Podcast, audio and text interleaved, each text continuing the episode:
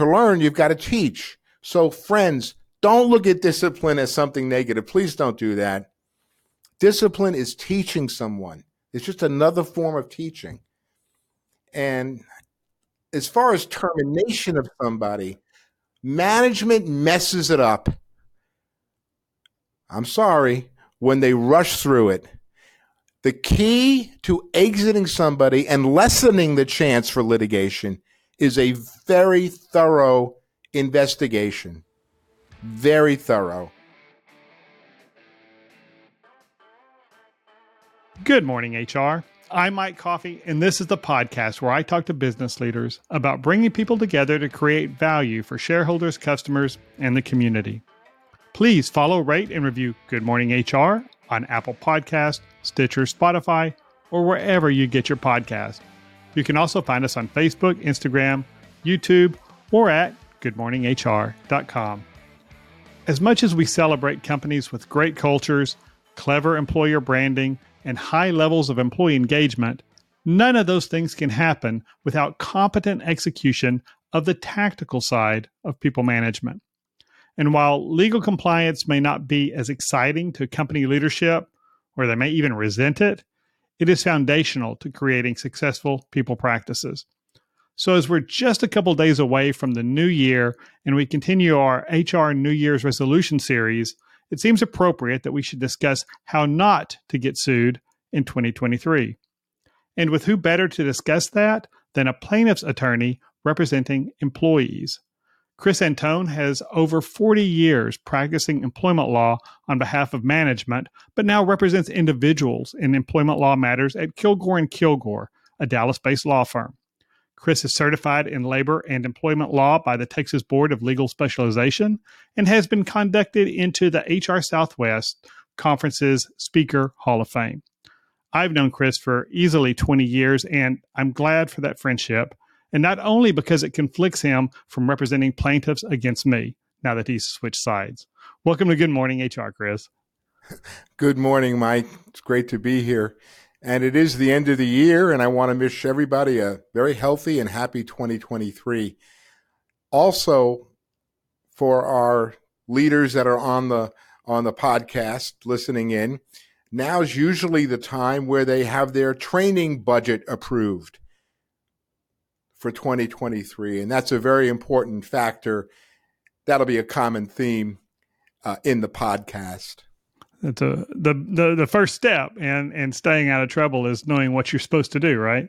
Correct. So you've you've had a long career representing employ employment uh, employers, management, and and employment related matters, and I'm sure you've seen a lot of boneheaded things that uh, employers and managers do that get them in hot water. And I'm sure that on more than a few occasions, you've seen claims made, made by individuals that, to put it kindly, were without merit.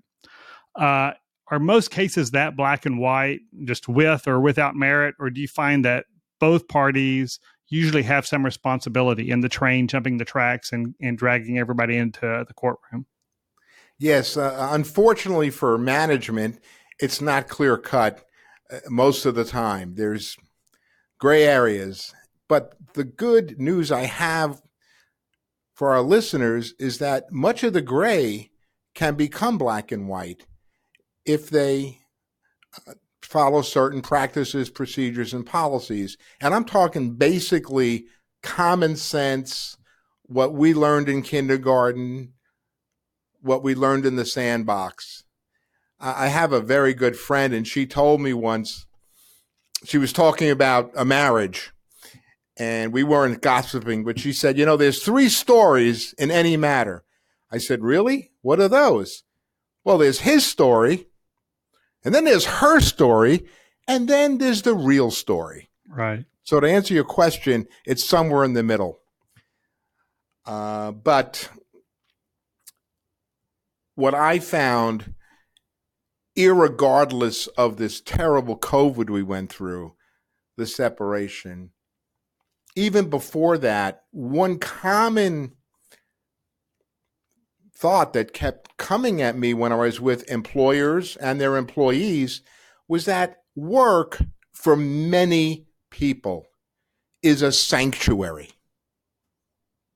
They're in control, they're successful, they know the rules, they're safe, and they escape without me being cynical. I have a beautiful family and a very beautiful family life, but they escape the craziness of the world outside the workplace.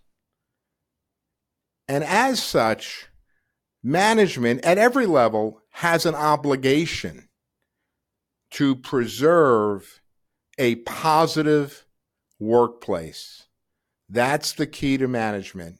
And guess what, folks? You've heard this before, I'm sure. It doesn't cost much money at all to just do that and, and preserve a very positive work relationship with your employees. That's the key. And you mentioned training, and that's obviously a big part of it. Um, but let's go through the employee life cycle and see where sure. where you see employers making mistakes. So, uh, hiring manager comes to HR and says, "We need to hire this position. Uh, go find me some candidates, and um, and then we'll you know start interviewing, and then we'll select somebody." In that process, where do you see employers uh, make the biggest mistakes? Well, first of all, I do get upset with clients who always talk about wrongful firing. Wrongful firing. There's no such thing, Mike. The only thing we do as a management team is wrongful hiring. well, think about it. You hire somebody, you got a position to fill. My operations, sales are just on your case. I have customers we're losing. So the natural reaction is to rush it. Right. Well, I have this question for our listeners. What takes more time? Not hiring the wrong person for the job or firing the wrong person? What takes more time out of the HR and the leader's day? Of course, firing takes forever and it's outrageously expensive because you spend all this time trying to onboard them, trying to make them successful, and and then you just throw you know flush all of that and uh, and you start all over. Yes, and it's very disruptive to what I call the great silent majority. Ninety-eight percent of the employees are filling their job function satisfactorily. I had this experience with I managed our law office for many many years and there were two attorneys applicants that I hired. One showed up with his sunglasses on, and we were inside, and the second was late. and guess what happened? I had to separate the relationship. And you had and every indication on the front end, right? Yeah. My legal first impression. And I'm not saying first impressions on an unlawful basis but there was something about them that gave me pause. But I went ahead and, and fired them, uh, hired them, and then I spent a lot of time exiting them and a lot of emotion and wasted time. So I, I when I got out of college, I was fortunate to have a a, a, fellow student her and her uncle was a big shot at UPS, United Parcel Service. And I said, I'm going to get married next month. I need a job before I go to law school. And lo and behold, she was able to get me a job at UPS driving a 20 foot truck in Brooklyn, New York, of all places where I'm from. And I picked up my first truck at 8:30 and came back to the terminal for my second truck at 11:30. I'm not making that up. But anyway, during the interview process, they handed us these paper applications and there was an older guy, he had to be about 30, we both went into the parking lot. I filled mine out and I looked to the right where he was. And guess who was filling out his application for him with the nicest handwriting in the world? His spouse. Well, back then, if you remember, Micah, you can remember this. Yeah. When you delivered a UPS package, you had a piece of paper and you had to legibly, legibly write what you did. And here was UPS they had no idea whether this guy could write or not. And they might have hired him. I don't know. I never saw him again.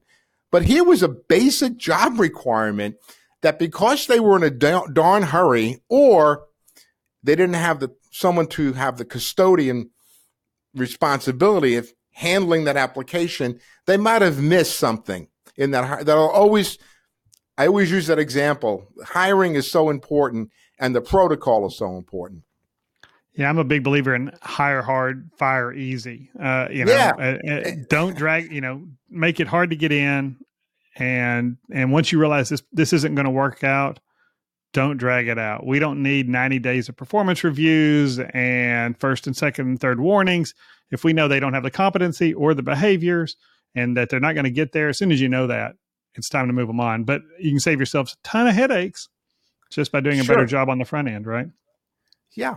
I mean, in the old days, we used to call it a probationary period or a trial right. period. Hey, welcome to the family. We really like you here, and now you're going to be put on trial. Well, we don't use trial anymore, but it is a new employee period or an orientation period, get to know you period. And we tell them that we're here to evaluate you. If you want to use that term, see if this is a fit. We hope it is. And, but don't tell them don't tell them you've got 90 days either. I, have heard no, so many I've heard so many employees say, "Oh, well, I've got 90, they can't do anything to me because I'm still in my 90 days." And I'm like, "That's not how that works." But don't make that Correct. promise or that set that expectation, right? Correct. And the key to that, as I think most leaders on the call do, you got to really be with that employee closely. Not every day necessarily. I'd like it every day. We understand that the scope of authority now is just really unworkable for a lot of supervisors. You know, in the old days, when I studied personnel administration, if you know what that is, the ideal span of control was one supervisor to 10 people. Wouldn't that be nice? Yeah. Wouldn't that be nice? Anyway, we're not there. We understand that. So, uh, yes, there's nobody. The thing about saying to somebody, oh, you have 90 days. They're great for 90 days. And in the 92nd day, something happens. It's miraculous. I don't know what happened. but after hiring somebody, you know, probably the first next major event would be evaluating them, you know, the evaluation. And I know that a lot has developed positively in that process.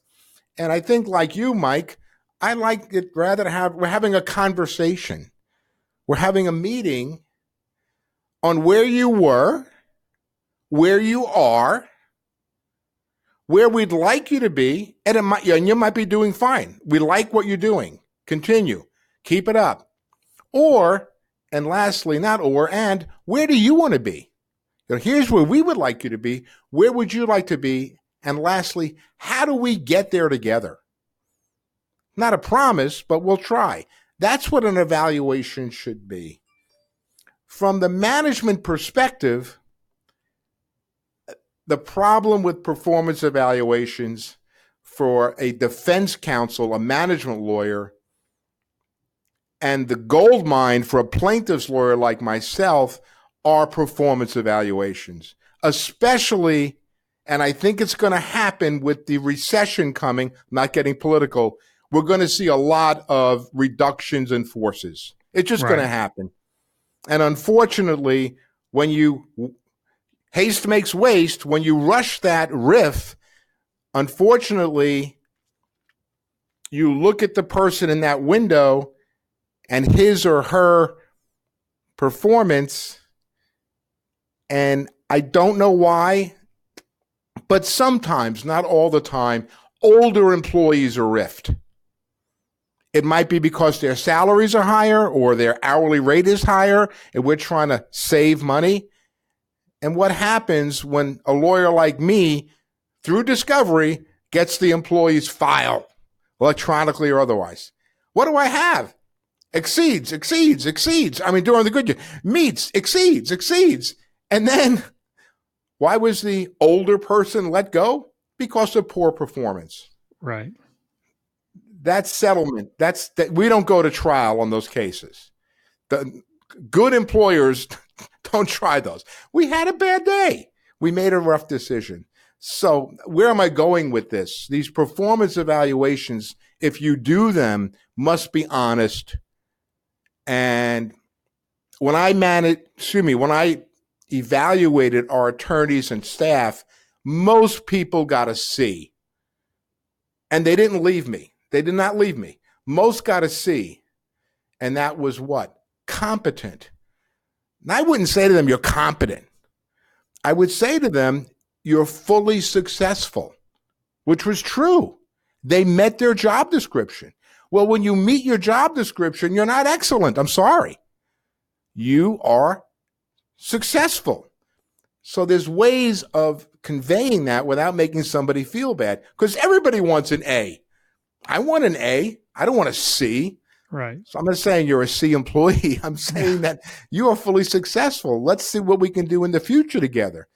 Right. And and depending on where the employee and there and I think that's the thing that a lot of employers have a struggle with and I think that's what we're hearing around quiet quitting and all of that is a lot of employees are perfectly content doing their job and moving on at the end of the day. They don't want to be the superstar. They don't want to be they don't want to progress into management. They don't want to do all that. And I think if a, a leader understands that, hey, this guy is going to bring his lunch pail to work every day. He's going to get, you know, work. He's going to do what we ask him to do. Uh, he's never going to be one of our hot shots, but that's a strong, competent employee who's going to show up and we can rely on. You know, that's that's sometimes what we can ask for and what we're going to get. And I sure wouldn't want to disincentivize and ruin that relationship with that kind of employee by pushing them to do things they don't want to do or uh, not valuing or showing you know we value the contribution and and and setting higher and higher stakes for them you know with this idea that people have to continue to stretch and continue. some people don't want to do that some people That's their right. job is the way they take care of their family they take care you know pays for their hobbies or whatever uh, but and we need to realize that i think as as managers uh, when we're when we're doing performance evaluations and helping set expectations. But back on setting expectations, so we get this new employee on board. Before we ever get to that performance assessment, in the onboarding and orientation period, that's where we I guess we really need to set expectations. How do you how does that conversation look? Uh, to, so you know, to, what would you tell an employer they really need to do in that onboarding orientation period, that first 7, 10, 14 days that a new employee's uh, on the team? Clearly, to set clear expectations. Don't assume someone with a college degree can read through the lines. Take your time, hear the expectations. Here's what we do to make sure you meet them up to our standards and then you have to revisit the employee very, very soon, mentor the employee, if I can use that word, correct any issues that have to be corrected from a performance perspective, you know, and then that's the key. I'm not really a labor lawyer. I'm not really an employment lawyer. I get involved with a lack of communications. The lawsuits in employment usually, usually result from a lack of communication. I, most of our listeners are not intentional ageist, sexist, racist. They're really not. Hey, it's Tuesday morning. It's ladies' day. I can't wait to get to work so I could discriminate against all the women that work for me. I don't think many people think that way. I may be wrong, but I don't think I am after 40 plus years. But if you don't communicate right, that's when people's expectations don't meet. And when expectations don't meet from both sides, there's conflict. And sometimes that results in a legal charge. You can't spend enough time with them. The two things that are destroying management in America, I don't know about other companies, there's two things. Email and the open door policy.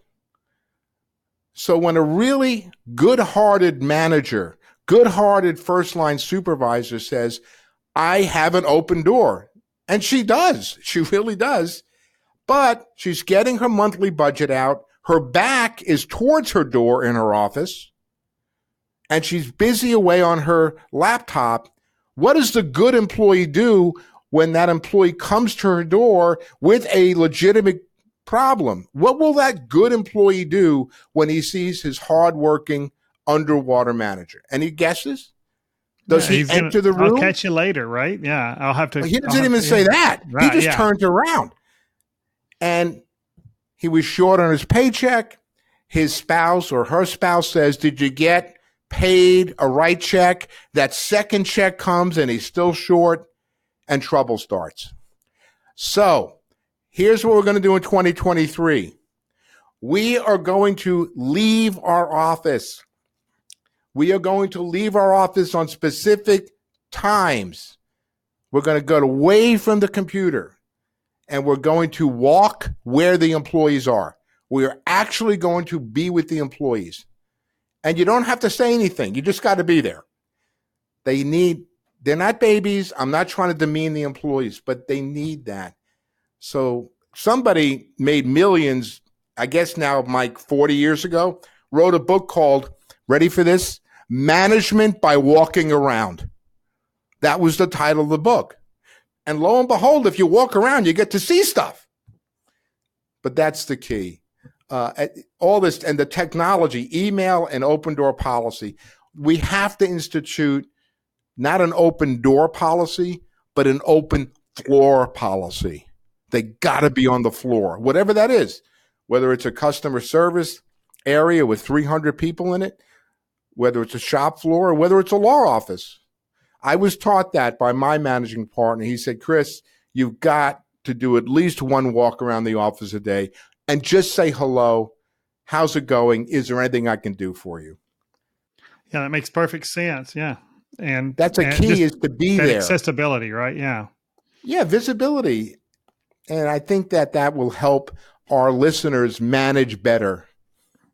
Well, so so many companies are remote now, so the manager Yes, may may never lay eyes on you know in person uh, on on an employee or you know other than Zoom or something. How would you suggest uh, a manager in a remote environment maintain that kind of accessibility?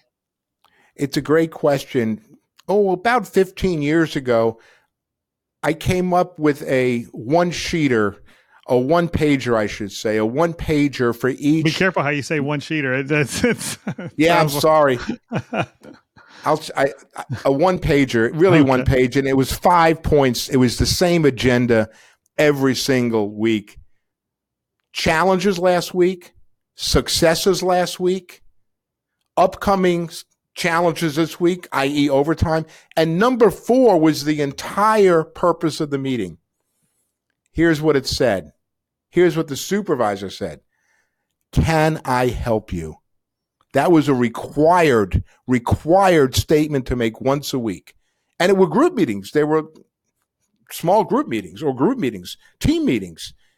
And the last point, number five, was follow up from last week. Someone had a question. Well, I represented the fourth largest cable TV company in the country. Well, where are their supervisors when they have the technicians and the installers you out of town? Their supervisors are in a van visiting everybody individually. But what they did was they did this on the phone. They picked up their cell phone. They said, You are to stop. I have yours. Here's your manifest. You're doing 15 homes this day. But at noon, between noon and 1230, you're breaking for lunch. I didn't schedule. I scheduled so you could have your lunch, and I'm going to give you a call. And he and she went through those five points. This is once a week, at least. So you can do it remotely, and you do it by phone or by Zoom. But it's a great point. and of that communication, especially either when performance is, is great and they're really on you know on track, or where they're kind of off track and there's areas we need to improve them. Um, you hear so much about verbal warnings versus written warnings, and my argument is verbal warnings might as well never have happened if you get in if, you know if if we get down the road and something bad's happened uh, in the environment, whether uh, whether it's somebody's injured or you know there's a loss or uh, employees upset about how they're being treated. Uh, how much? Of, how do you know when? Okay, I need to reduce this thing to writing. Yeah, it's so funny. Verbal. I've had clients that have had verbal warnings. I have clients that had oral warnings. I had clients that had a written verbal and an oral written. and I had one client that had an oral verbal. That didn't work out too well. so I'd like to look at it this way we need to use our common sense as leaders. We know what cuts it, we know what's expected. And if somebody's not cutting it, what I suggest is possibly retraining. Not retraining for six months or even three months, but I would take a retraining step. Now we're talking performance now, because most of the most of the separations are due to performance. They're not really due, thank goodness, to misconduct. And then if training doesn't work, I would coach them up. That's another step. These are not disciplinary steps. Training's not disciplinary coaching. And if that doesn't work, yes, you must issue a written, electronic, whatever it is, counseling. And let them know that this is the first step to formal corrective action. Corrective action. We will work together but you must accomplish the following in your job. It's the same job that you interviewed for without saying it, saying it in a snarky way. We're right. not, no, we're not, we're not being bullies. We're saying this is what you said you would do. This is what you can do. This is what you must do. And I don't want to have, give you a second counseling.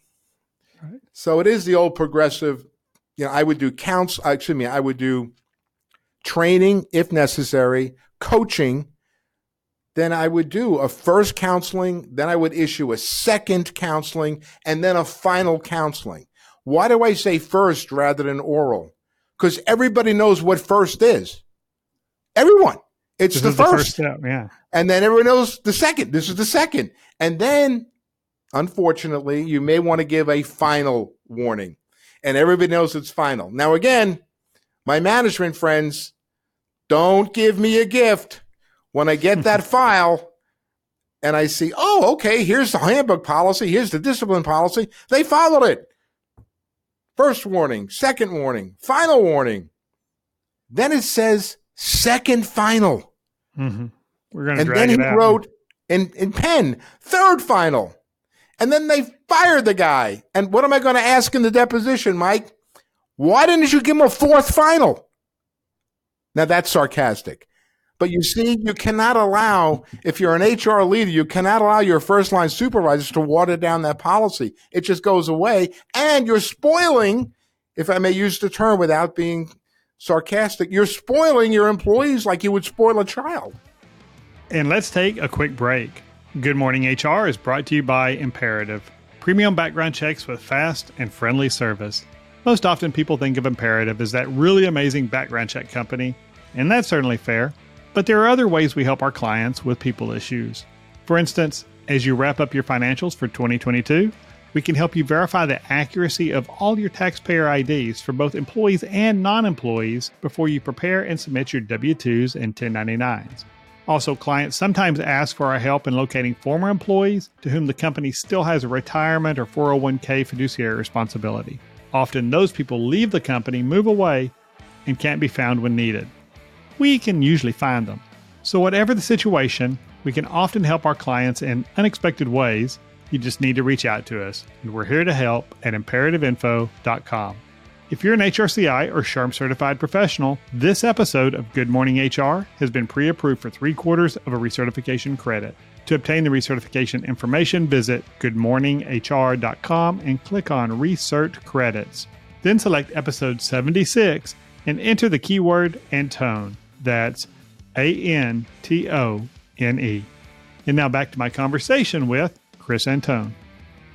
Well, and, and the real danger, really, on the other side of that, too, is this manager gave this employee, who happens to be a white male under 40, two extra chances at the at the apple and but the black female over 40 only got only we strictly followed policy on her and so now it, it does on its face look like there's there's some bias in in who gets you know second and third chances, and so you've got another layer of defense you've got to come up with. Yes, and I can tell you that plaintiffs lawyers like myself, judges, and juries especially expect you to follow the written policy. They really don't give you a, there's there's really no wiggle room there. So that's where management judgment comes in. And you know, discipline, the other word for discipline is it's an area of, of learning. It's an area of learning. Michael's discipline is in background checks, is in there's a system. That's his discipline. Well, discipline to learn, you've got to teach. So, friends, don't look at discipline as something negative. Please don't do that. Discipline is teaching someone, it's just another form of teaching. And as far as termination of somebody, management messes it up. I'm sorry, when they rush through it. The key to exiting somebody and lessening the chance for litigation is a very thorough investigation. Very thorough. I'm not tr- don't bring anyone else in. The newest HR manager or the newest I was going to say newest manager or probably not. The newest HR manager can really conduct a very good investigation. But a key part of that is getting as many facts as you can and then meeting with the employee. Some people don't do that. They don't meet with the employee, believe it or not. Guy's on a final warning, and the next thing he gets termination. They're like, what? Now, when I say meet, here's what has to be asked here's your prior disciplinary. We're not banging you over the head with it, but based on our policy, because of information we received, this is key, it looks like we may have to separate ways today or this at this stage of the game. Not today. But now here's the key. I want to share with you everything we have. Everything. Here's the report. Here's the customer complaint and we want to talk to you about it, but more or less, we want to listen first. We're here to listen. Let's discuss it. That's the key. And unfortunately, because of the press of time, that's not. Now, that's a practice that I believe will greatly reduce litigation. And that's kind of a step that we we miss sometimes. Yeah, when I'm when I'm dealing with an employer or coaching an employer about, you know, I always say there's there are certain, you know, I- instances where you've got a lack of competency or skill that needs to be built up or just underperformance. Maybe they've got the skills and the competencies, but they're not performing at the level they once did or that we need them to. That you know, their their quality is not at the height it is, or their production isn't where we need it to be, and they're you know they're impacting their team.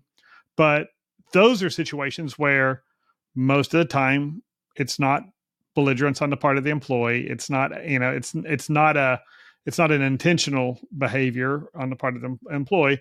And you have those, you know, early as quick as you identify the issue, you have the conversation, right? And say, here's um here's what the expectations are. You remember we had this conversation. Here's where you are now. And it's really important that you get back to where we need you to be and one of the things I always say is, what what do you need from me in order to be able to do that job? My job as the leader is to empower you and make sure you've got what you need to do the job. If it's retraining, if it's, you know, you know, whatever it is. And I'm never going to go say what accommodation do you need. But if somebody says, you know, um, you know, this glaucoma is really bothering me, and it's, it's, you know, and it's ongoing. Maybe there is something I can do, or maybe there's some technology I can, you know, and save a, a, an employee that I've already spent all this time and money on, on recruiting and training. But then there's the, the disruptive behavior, just somebody violating our company policies and and how we conduct our and, and ourselves and how we relate to others.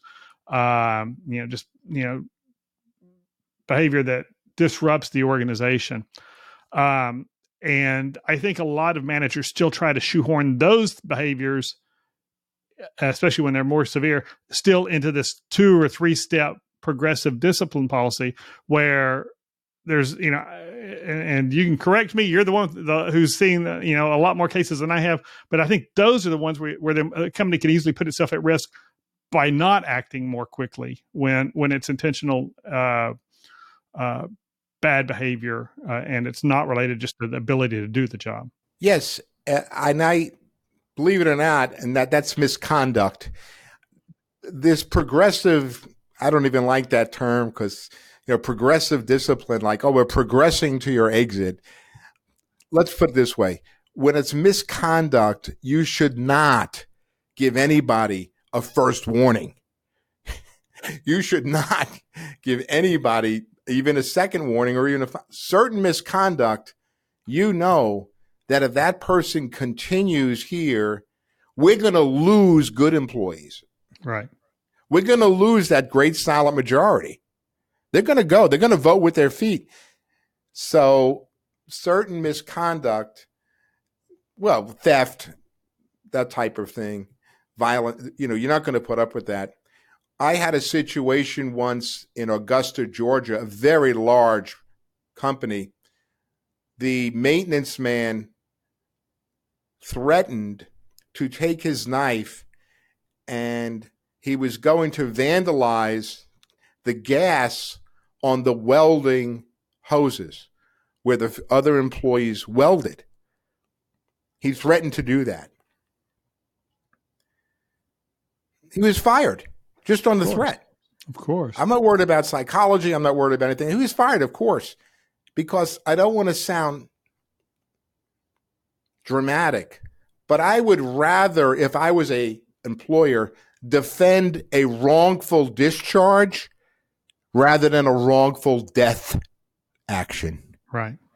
And when it comes to workplace violence or threats, listeners, you're adults.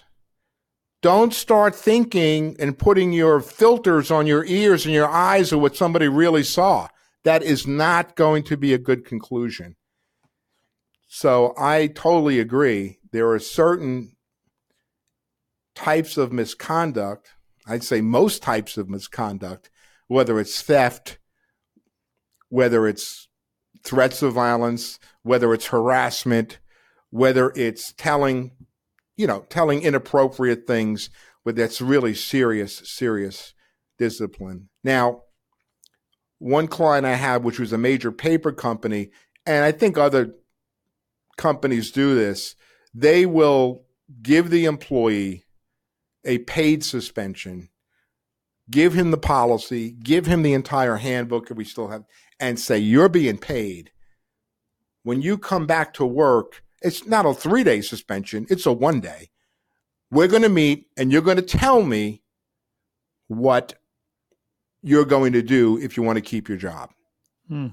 Now, not for all misconduct, just for some. For example, attendance. You ever hear this one? He's my best employee when he shows up. When, yeah. Well, by definition, he's not your best employee. I'd rather have all those folks in the middle that come to work regularly on time and do the job. They're your best employees.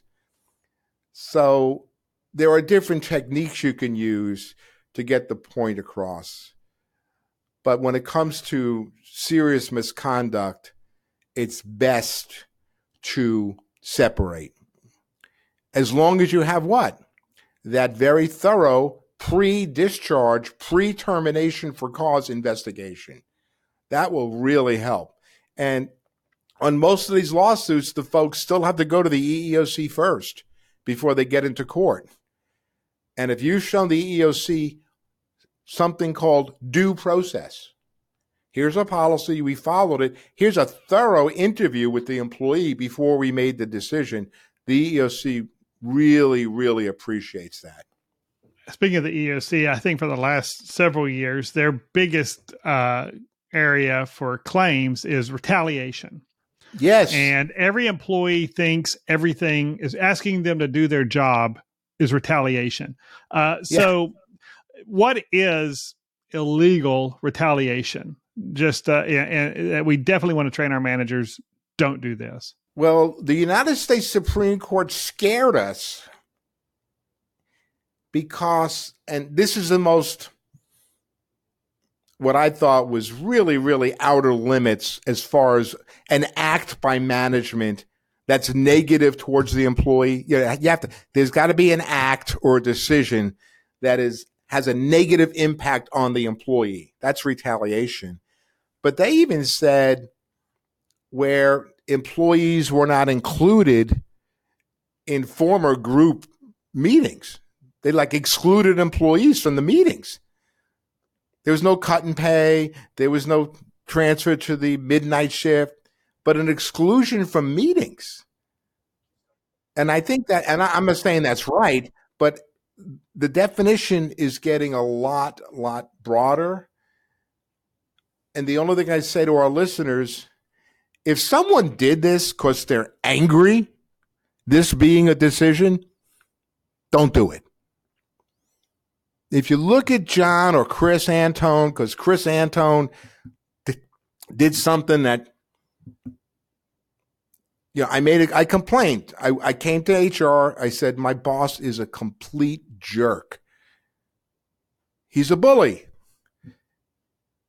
And then it gets back to the boss because HR does his or her investigation in a nice way.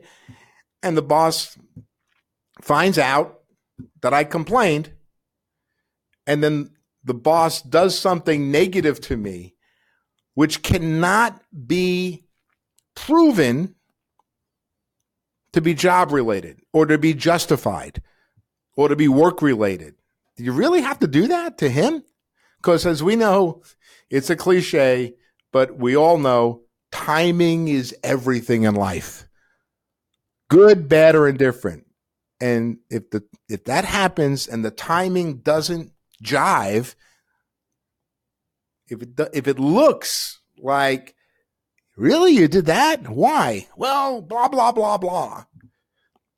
That's the legal term or pretext. They're making it up. And that's when these cases settle for pretty big money.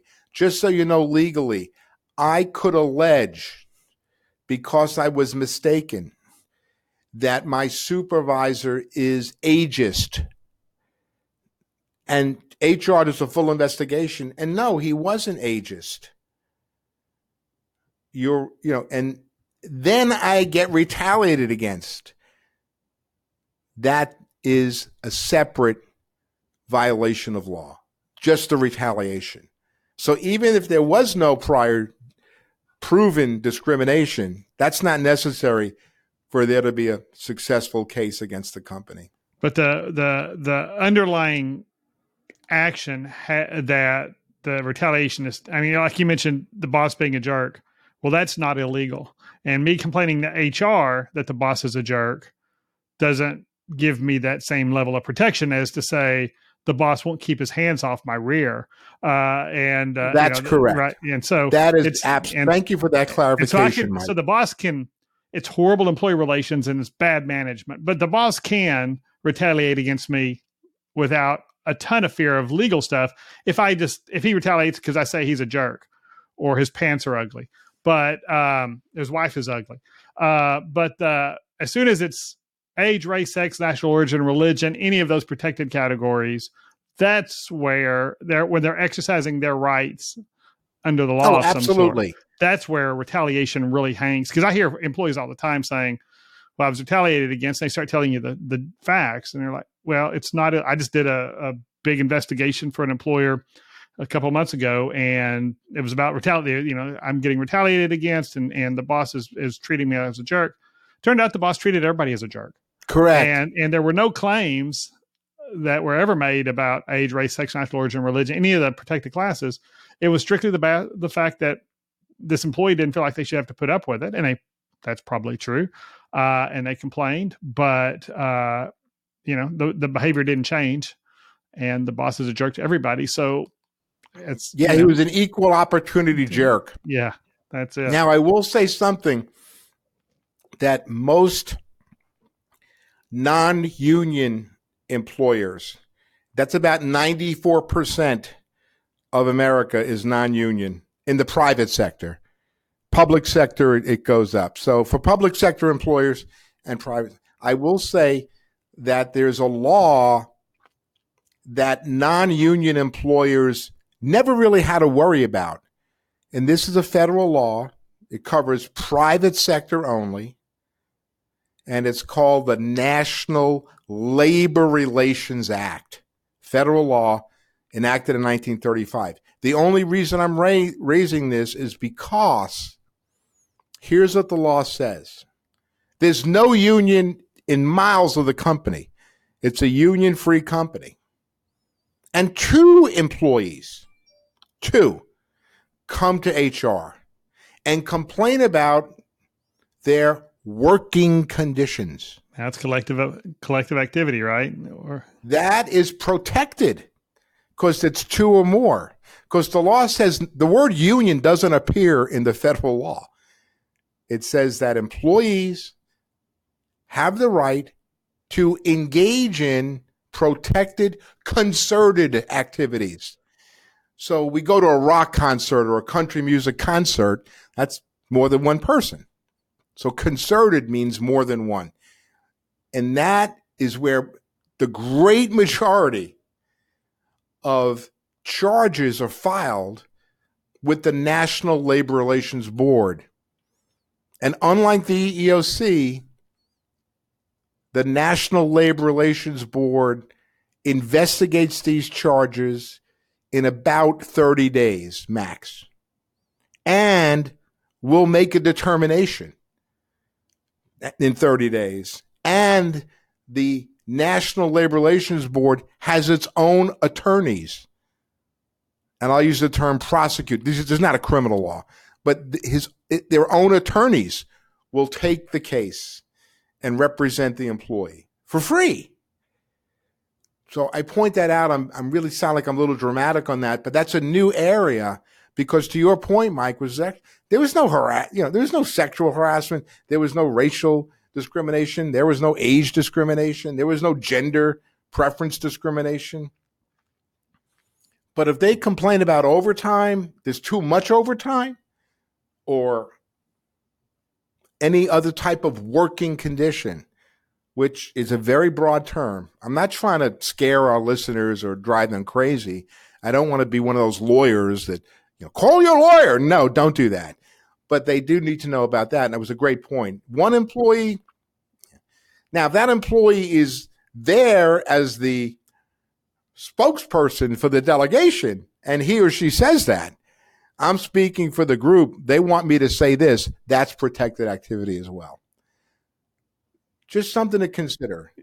We're really almost we. I, you've given me. I've taken a lot more of your time than than I told you I would. But if there was one key principle or takeaway that you think an employer in 2023 that wants to avoid litigation should keep front and center in their mind as they're dealing with their employees, what do you think that one big piece of uh, advice would be?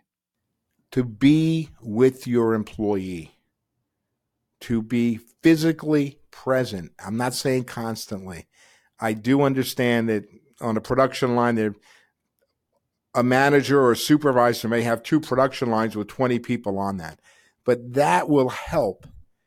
And again, communication's the key. It could be done online, it could be personal communication one to one, but nobody can prevent anybody from being sued. Nobody can do that. Nobody can guarantee that. But the the art and the science of avoiding legal costs or expensive litigation is getting it dismissed quickly, quickly. So be there and be consistent. And there's many examples. I mean, no one really liked Vince Lombardi. They really didn't when you speak to them. And I'm not saying listeners should be like Vince Lombardi, but he was really consistent, really consistent. Whether you were black or white, it didn't matter. So try to be consistent. Well, that is all the time we have. I, I sure appreciate you uh, joining me, Chris. Even though you've joined the dark side, uh, I'm glad uh, uh you know that uh, you're you're still part of uh, the HR community and that you, you still give back. So thank you so much. Thank you very much, Mike. If anybody has any questions, they can call me. I think you may want to share Yeah. my phone number if that's okay, or they can email Yeah. me or yeah, we'll have me. we'll we'll include all of that in the show notes Great. on the website, and uh, it'll be it'll be all over Facebook, Instagram, YouTube. So there you go. And thank you for listening. You can find previous episodes, show notes, and contact info for Chris at goodmorninghr.com or on Facebook, Instagram, or YouTube. And don't forget to follow us wherever you get your podcast. Rob Upchurch is our technical producer, and I'm Mike Coffey. I hope you have a safe and happy New Year's Eve and a prosperous 2023. I'll be back next year and next week as we wrap up our HR New Year's resolution series with Patrick Richter to discuss the resolution pay your employees correctly. Until then, be well, do good, and keep your chin up.